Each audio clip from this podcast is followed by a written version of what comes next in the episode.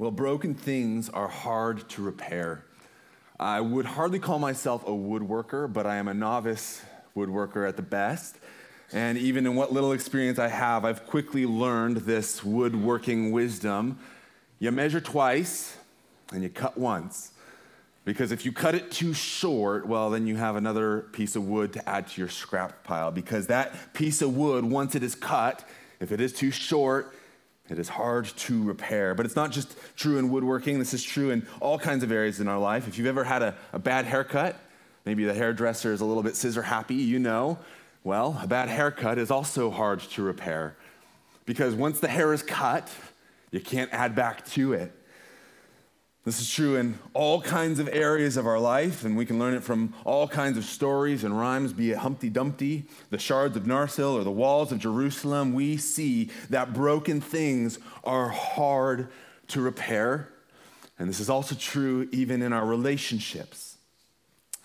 We all know that sin separates, sin, it ruins relationships. And so if you've ever been lied to or taken advantage of, if you've been abandoned or cheated or slandered, you know that sin is going to ruin even the best of relationships because sin, it, it separates. And so when we sin against someone or when someone sins against us, what is needed in that place to restore that broken relationship is reconciliation. And what is needed for reconciliation? Well, the one who has sinned needs to repent and the one who has sinned against needs to forgive the one who has repented. And yet, this sounds way too clinical and easy. We know it's even more difficult than just saying, well, if they do this and you do that, then all of a sudden it's all better. Because what we also know is true is that when one sins, oftentimes another will sin against that same person. And so, kids, you learn this when your parents say, hey, stop hitting your brother. You say, well, he started it. Well, the problem is, is you have now sinned on top of their sin, and regardless of who started it, now you are both partakers in sin. And so now both of you need to repent, and both of you need to forgive one another so as to be reconciled. And, and even if it sounds easy on paper, it's still incredibly difficult.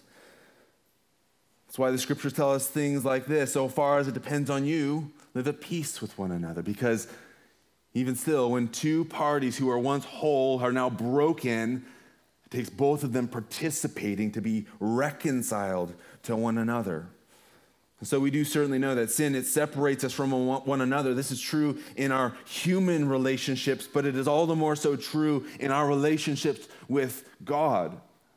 Sin it it separates us from God. This is the narrative arc of the entire Bible. There in Genesis 3, Adam and Eve, when they sinned against God, what did it do? It, it separated them from God. When they were cut out from their relationship from God and cast out and exiled from Eden. And this is true not just with Adam and Eve, but also later on when, when God makes a covenant with Israel and Israel is to be his people and God would be their God. What happens when Israel continues to sin? Well, once again, you see them cut off from God, broken in their relationship, exiled yet again. And so it's also true of us, even in our own sin. We know the same is true of us. Our sin separates us from God, it breaks the relationship that we might have had otherwise. And so, what is needed for us to be reconciled to God? Well, the very same things that is needed for us to be reconciled to one another. There needs to be repentance on the, on the part of the sinner, the one who has sinned against God. We need to repent. That is, turn away from our sins. And not only that, but then our repentance must be received. God Himself must forgive us if we are to be reconciled to Him. And while that sounds easy enough, it's a bit more complicated than we might think. Yes, He is one who forgives sins, but also we know that God, He is not one who can just look away from sin. God, when he revealed himself in Exodus 34, he said this The Lord, the Lord, a God merciful and gracious, slow to anger, and abounding in steadfast love and faithfulness, keeping steadfast love for thousands, and forgiving iniquity and transgression and sin. There it is. This is the hope that we would be reconciled to him because he is a God who forgives. And yet he says, but who will by no means clear the guilty visiting the iniquity of the fathers on the children and the children's children to the third and fourth generation.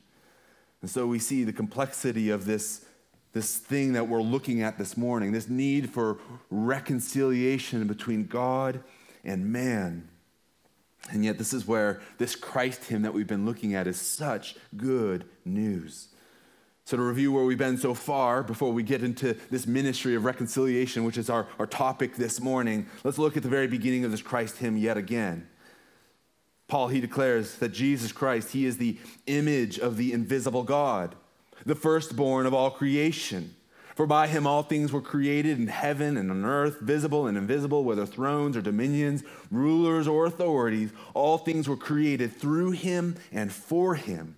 And he is before all things and in him all things hold together. And so, what we've been looking there at the first half is, is acknowledging that Christ, he is the, the Lord of creation, for all things were created through him and for him. All things belong to him. And as such, he is to be preeminent. And yet, we know that because of sin, not all have seen fit to acknowledge Jesus as Lord. And so, what he's done is he's, he's making a new creation through his church. And that's the, the latter half of this Christ hymn that we've been looking at. Picking up in verse 18, he says of Jesus once again, and he is the head of the body, the church. He is the beginning, the firstborn from the dead, that in everything he might be preeminent. For in him all the fullness of God was pleased to dwell, and through him to reconcile to himself all things, whether on earth or in heaven, making peace by the blood of the cross. Here we come to verses 19 and 20 this morning after having already gone through verse 18 over the last few weeks. And we see the grounds for which Christ is the head of the church. We see the grounds by which he is able to be the firstborn from the dead and as such being preeminent. And the grounds are this In him, the fullness of God was pleased to dwell, and through him to reconcile to himself all things making peace by the blood of his cross. And so we see Jesus Christ, he is, yes, the Lord of the creation, all of creation, but not only that, he is also the Lord of the new creation. And as such, to those who believe in him, he ought to be preeminent, for he is preeminent. He is the creator of all things, he is the reconciler of all things. And so, I'll be honest, this this topic quite literally blew my mind this weekend as I was trying to, to put this together. Uh, there, there's a, a, line from G.K. Chesterton that kept popping through my head. He, he talks about the difference between the guy who sticks his head into heaven and the guy who tries to get heaven into his head. And if you try to get heaven into your head, he says your mind will crack and yet I don't want to lose my mind and I don't want you to either. So, what we're going to do, there's no way we could ever fully understand all the fullness of God that Paul has here in this passage. And so, what I hope to do this morning is do get just, just a glimpse of the glory of God this morning through his word as he has revealed himself to us. And even if, if we spent a lifetime trying to understand what this means, that all the fullness of God was pleased to dwell in Jesus Christ, well, we would need another lifetime just to scratch the surface. And even instead, I think we would still fall short of it. And so, to help us go through this passage, it's, it's, it's rather simple on the other hand, because it is the most basic recitation of the gospel that we see here in this entire hymn. This is the good news made plain to us. So, to, to help guide us, I want us to consider who, what, where, when, and why is reconciliation possible? And I'm going to set these together in pairs. And so the very first one is who and what? Who and what? Who and what accomplishes this reconciliation between God and man? And the answer is this the who being Jesus Christ, and the what is that he is God. For all the fullness of God is pleased to dwell in Christ. Now, as we look at this here in, in, in Colossians 1:19, hearing this language, all the fullness of God, we're probably reminded of this Colossian heresy that Tate has, has taught us about previously. Remember this Colossian heresy, it was, it was something of a Jesus plus teaching. It's hard to know precisely what it was that they were teaching because Paul, he doesn't list it explicitly in this letter, but we get hints as to what he is confronting in the Colossian church. Look at Colossians 2 8 and 9.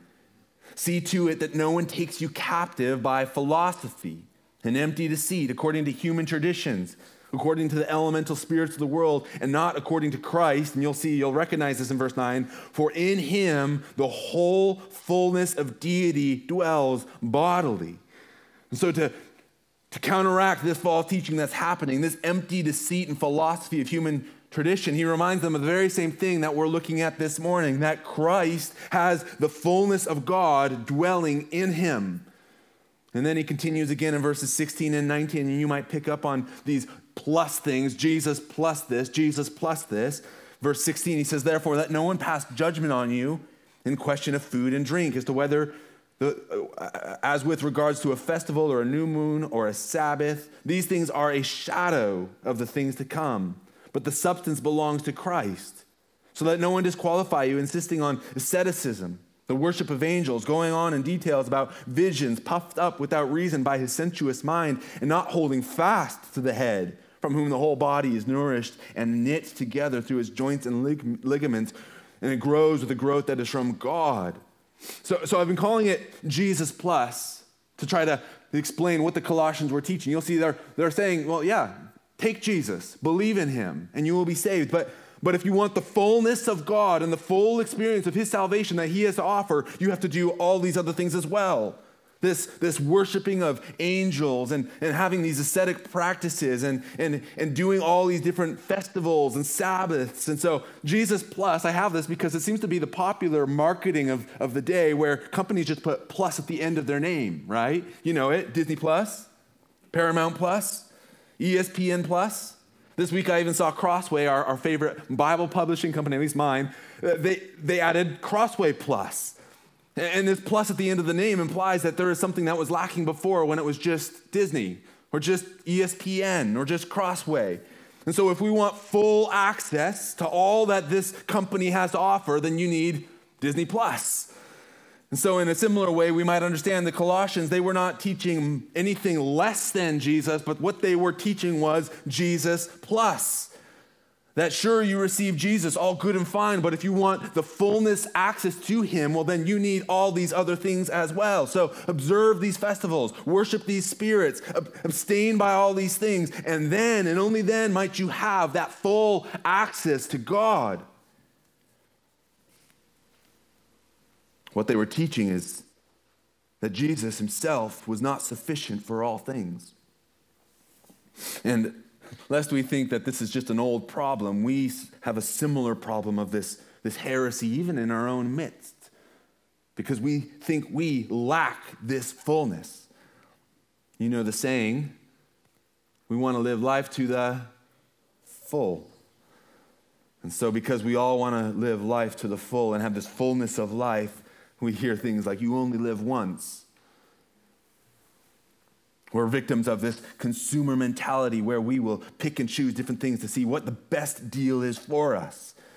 And we will take advice from every self help guru we can find because we want the fullness of life.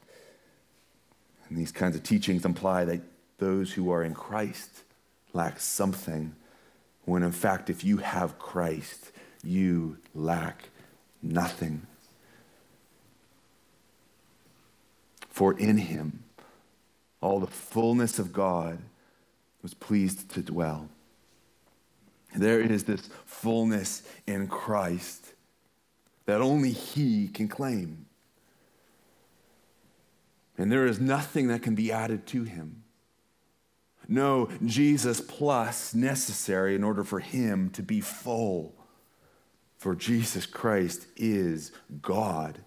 And this is a claim of his deity that is clear. And this is, it is this, all the fullness that was, was mind boggling for me as I was trying to just wrap my mind around this wonderful, simple, small, and yet magnificent claim.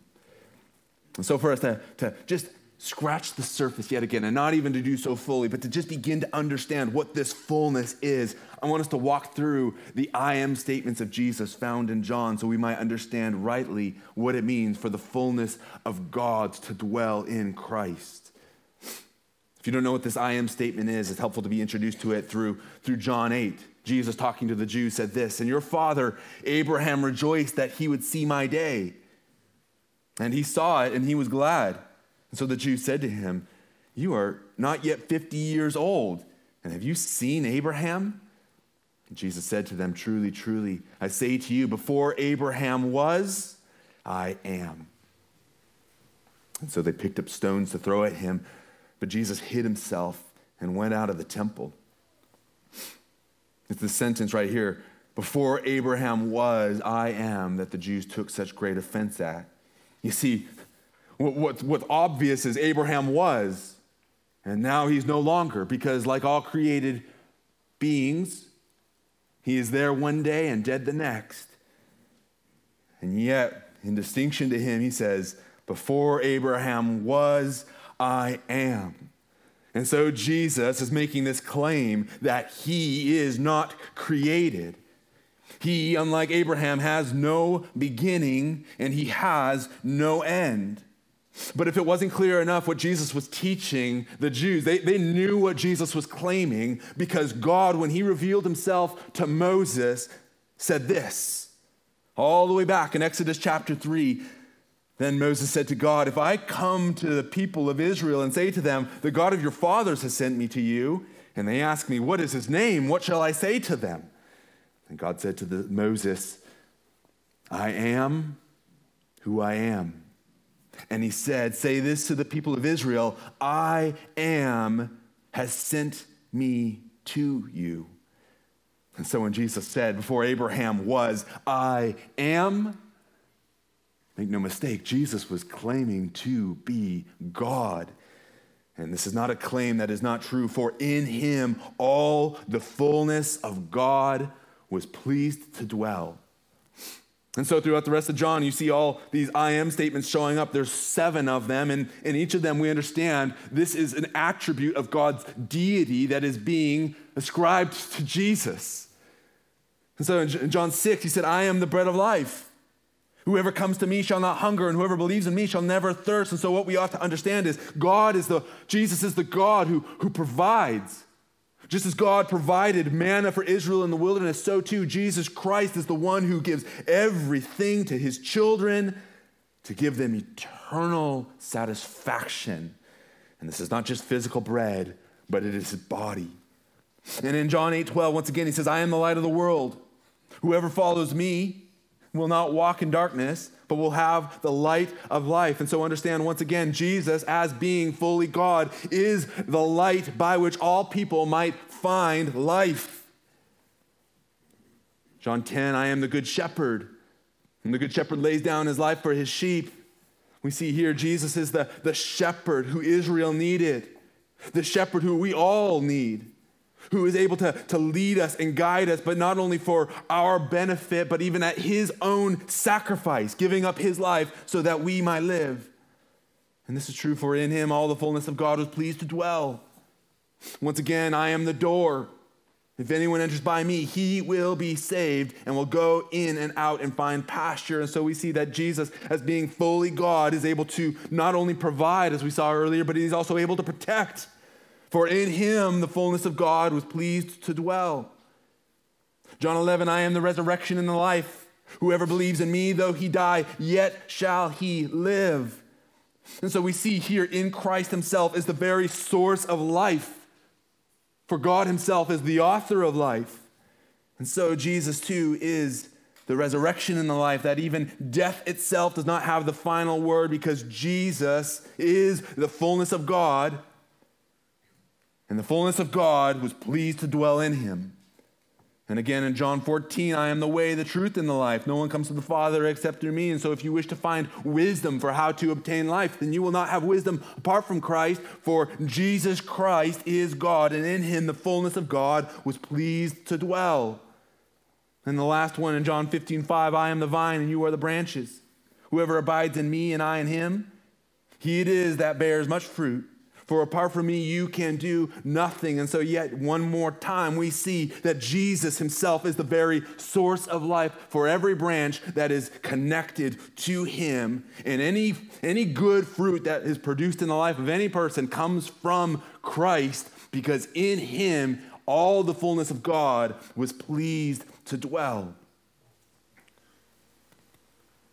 I don't know if you know why I'm overwhelmed by this wonderful truth, and yet it is so much. What we see here is, is simply this because all the fullness dwells in Christ, if we have Christ, we lack nothing. Paul put it this way in, in Romans 8 He who did not spare his own son, but gave him up for us all, how will he not also with him graciously give us all things? James 1:17 for every good gift and every perfect gift it is from above coming down from the father of lights with whom there is no variation or shadow due to change. We can go on and on and on, but I think it's, it's clear from this point if you if you feel you lack anything, it's either owing to the fact that you lack Christ or it's owing to the fact that you do not know that Christ has the fullness of God in him. If you want protection, go to Christ. If you want provision, go to Christ. If you want life, go to Christ. For in him all the fullness of God was pleased to dwell. And at this point, we have yet to even touch how this relates to reconciliation. So we need to continue and consider where and when this reconciliation happens. And the where and when is simply this it happens in Jesus' body for all time, through his body for all time, because God dwells in Jesus' body.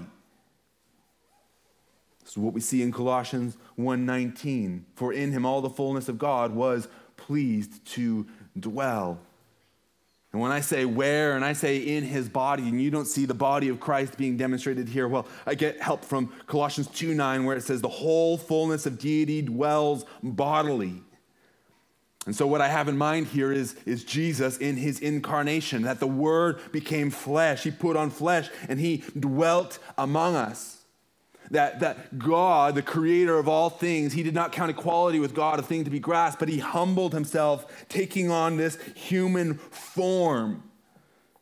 And this was necessary if we were to be reconciled to God, because if he were not incarnate, who then could stand in the midst of God, who is an all consuming fire, who is holy, holy, holy, who we have sinned against, who rightly deserve death?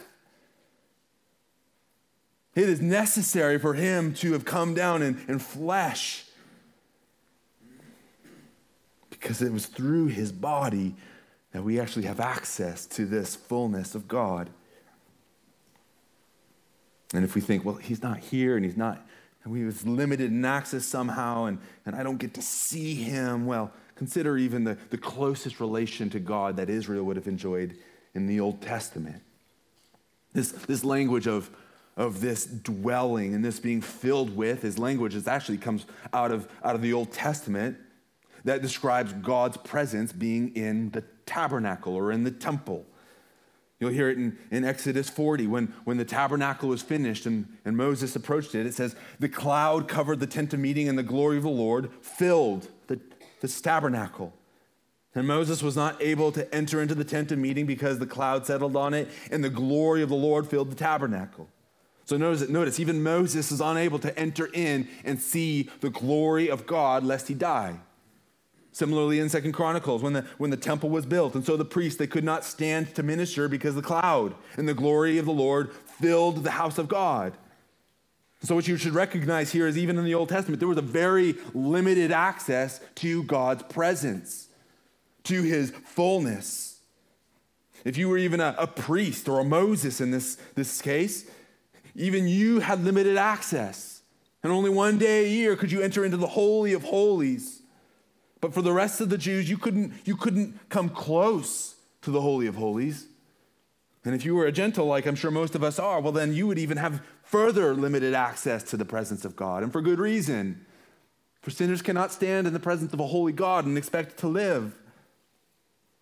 Speaking of limited access, though, even the high priest who did enter into the Holy Holies just even that one time a year, his access, access excuse me, was even more limited than we might think. Listen to the language in 1 Kings. But will God indeed dwell on the earth? Notice that language, dwell. Behold, heavens and the highest heaven cannot contain you. How much less then this house that I have built? You understand what that means? It means a temple does not contain the fullness of God. God Himself declares it in Isaiah 66. Thus says the Lord, Heaven is my throne, and the earth is my footstool. What is this house that you would build for me? And what is this place for my rest? All these things my hands have made. And so all these things came to be, declares the Lord. And so even the temple itself is, is only but the, the footstool of God. And the fullness of God could not be contained by any building made by man.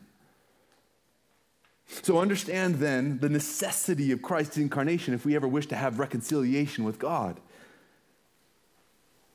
It was necessary because apart from him, nothing in all creation could contain the fullness of God's glory. And so it should come as no surprise to us when John writes of the incarnation. He says, The Word became flesh and dwelt among us, and we have seen his glory. Glory as the only Son from the Father, full of grace and truth. And then in verse 16, for from his fullness we have all received grace upon grace. And so it is, Jesus, it was necessary that he would become in the form of a man so that we could be reconciled to God, for in him all the fullness of God was pleased to dwell. And this here is all in Christ's body. That's why Jesus was able to say, Destroy this temple, and in three days I will raise it up. And what he was talking about was not a building, but his own flesh. This is why, even in John 3, when talking to the Samaritan woman, Jesus says, You no longer have to worship on this mountain or that mountain as if any mountain could contain the presence of God, but now you worship in spirit and in truth. Because God's presence is no longer limited by the access of the tabernacle or the temple, but now it is access to all those who believe in Christ. So that's the where in his body, and the when, well, I take this word dwells. And in this word dwells, we can understand this is a permanent residence that Jesus, that God has taken up in Christ's body. This is not a, a vacation home for the week. This is not like the tabernacle where the presence of God would fill it and then leave it and then fill it again every time it was moved. But instead, this is, this is his dwelling place. This is where God has chosen to fill his presence with, is in the body of Christ. And so, so if you're wondering, well, then when and how do I access this presence of God? It is here and now. For all who believe in Jesus have access to him in the same way that the dying criminal on the cross looked to Jesus and said, Surely this is the Son of God.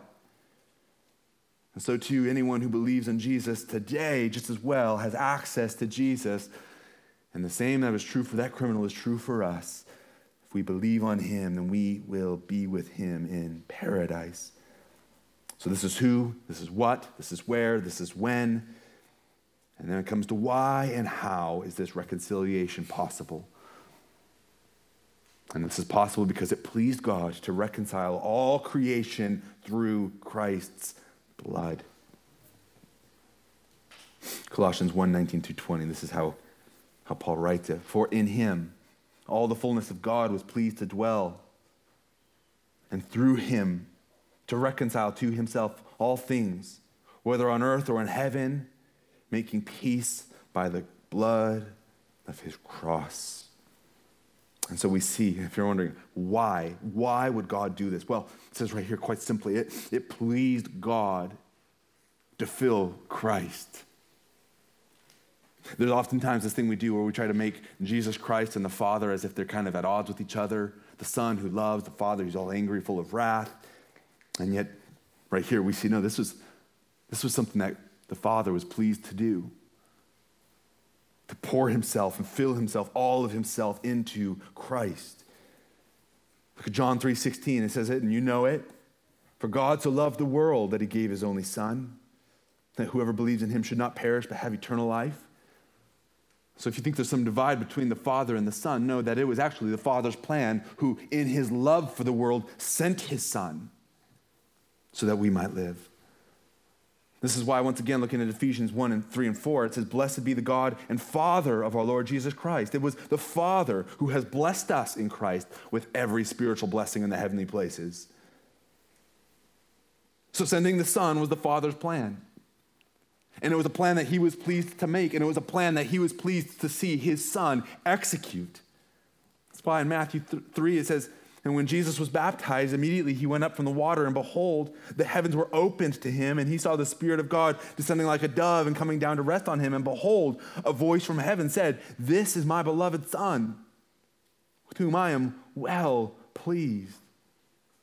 And so, Jesus, he is not this rogue son from the Father who's, who's doing something that the Father did not already will, but he is doing the very will of the Father in coming in human flesh. And as the seal of the Father's approval, the fullness of God dwelt in Christ because it was the Father's plan. The Father willed it, and it was his good pleasure to do so. And why was it his good pleasure? Well, remember this whole Christ hymn. It all belongs together, and there's this repeated refrain over and over again. You see all, all, all, all throughout this whole thing. And so go back to the top of this Christ hymn. It says that Jesus, he is the image of the invisible God, the firstborn of all creation. For by him all things were created in heaven and earth, visible and invisible, whether thrones or dominions, rulers or authorities. All things were created through him and for him. All things belong to Jesus. All things. And so understand why it was the will of the Father to send the Son to reconcile you and me, because we belong to him. All things belong to him. And so make no mistake, when it says that the Father was pleased to dwell in him, and then picking up in verse 20, it says, and through him to reconcile to himself all things, whether on earth or in heaven, making peace by the blood of his cross. Now, we need to, to get this right, lest we fall into a, a heresy of universalism, thinking that all things, all people, all demons will all be reconciled to God, because that is not what Paul is saying here. But Josh, it says all things. And yet we should interpret the Bible with the Bible, and we know what the Bible te- teaches clearly elsewhere. It says that rebel spirits will not be saved. But instead, even when Jesus himself came to the demons, it recounts it this way in Matthew 8. And when Jesus came to the other side, to the country of the uh, Gadarenes, two demon possessed men met him coming out of the tomb, so fierce that no one could pass that way. And behold, this is the demons. They cried out, what have you to do with us, O Son of God? Have you come here to torment us before the time? This is hardly the picture of reconciliation and peace. And again, know what this torment is. Revelation 20, verse 10. And the devil who has deceived them was thrown into the lake of fire and sulfur where the beast and the false prophets were, and they will be tormented day and night forever and ever. So if you want to try to include all things, you want to say, well, the devil must be included in that. We see clearly that is not the case. And it's not just the, the devil and his demons, but the same goes for those who are wicked, sinful, unrepentant, who have no faith in Christ. Galatians 5 puts it this way now the works of the flesh are evident sexual immorality, impurity, sensuality, idolatry, sorcery, enmity, strife, jealousy, fits of anger, rivalries, dissensions, divisions, envy, drunkenness, orgies, and things like these. I warn you, as I warned you before, that those who do such things will not inherit the kingdom of God. So, if you want to think this is some kind of universal theology where all people will be reconciled to God, know this those who do such things will not inherit the kingdom. Jesus himself put it this way in Matthew 13 the Son of Man will send his angels And they will gather out of his kingdom all causes of sin and all lawbreakers and throw them into the fiery furnace. In that place there will be weeping and gnashing of teeth. Then the righteous will shine like the sun in the kingdom of their Father.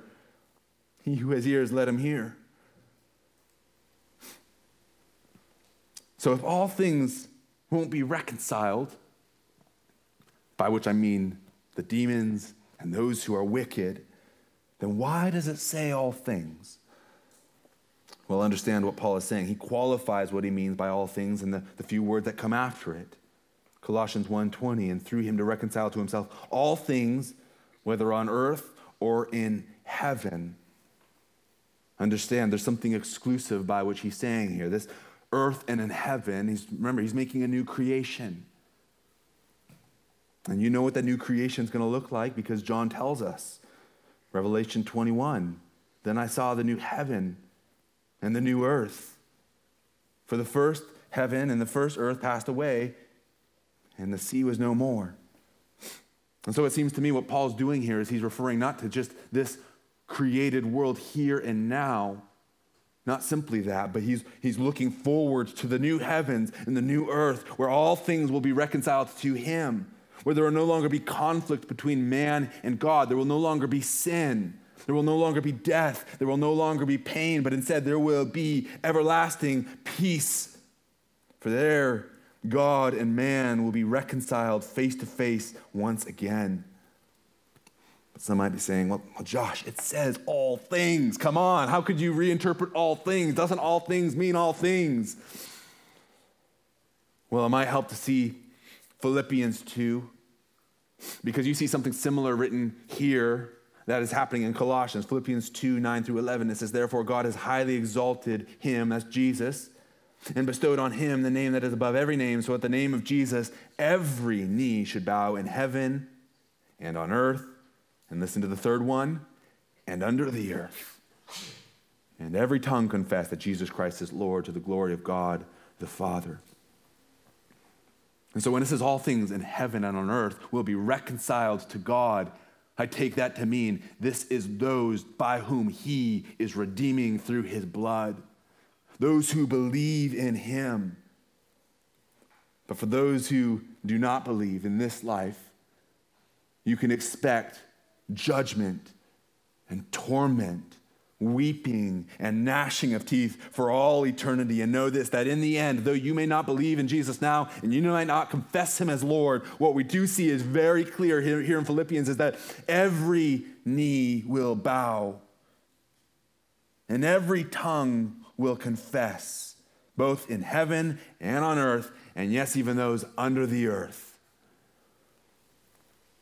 So, what does this mean? This, this picture of Colossians 1:20, where it talks about all these things being reconciled in heaven and on earth. Well, I take it to mean that this new creation will be perfect. Not a single atom will be outside of his domain and control. Not a single person, not a single angel will think to rebel against Christ. You know, as a youth pastor, I get students who sometimes talk to me and say, you know, heaven sounds pretty boring. I think they have pictured in their mind floating in clouds and I think being on an airplane is boring. And so, if that's what you think of heaven being like, as being stuck in the clouds, well, I would agree with you. That would be pretty boring. And yet, the scriptures, they do not describe heaven that way. In fact, it talks about, again, like we've said, the new heavens and the new earth. It is this place that is perfect. We call things here on earth paradise, not because it is paradise, but because we compare it to that which is perfect, the paradise which Christ invites his people into. Perhaps it's because I'm just a week off of uh, my vacation that I think of this, but uh, I did go to Disneyland a week ago. And I could tell you that Disneyland, it is not paradise, though it is the happiest place on earth. I tell you what, earth is not happy. Because even there, my kids cried every single day. and not only that, but even I wanted to cry because I had blisters on both my feet after day one. And even my wife and I were sternly rebuked by a park employee. They were just doing their job, But I can tell you what, I was not feeling like this was the happiest place on earth. And yet, what we see in this new creation, where there is perfect peace and perfect reconciliation, oh, it will be paradise. For Christ will rule and he will reign, and it will be good. That's who, that's what, that's where, that's when, that's why, and how. Colossians 1:20 and through him to reconcile to himself all things whether on earth or in heaven. Here it is. How is this possible? It's possible because he made peace by the blood of his cross. So it becomes crystal clear. He does not turn a blind eye towards sin our God. No he is just but he is also the justifier he is the one who paid the price that we could never afford. For in him, the fullness of God was pleased to dwell, and through him, he was able to make reconciliation by pouring out all of his blood for you and for me, so that we might have peace with God. So I am thankful for the work of Christ, for through him, I and you who believe are reconciled to God. So if you have Christ, know this you lack no good thing, for in him the fullness of God was pleased to dwell. Let's pray.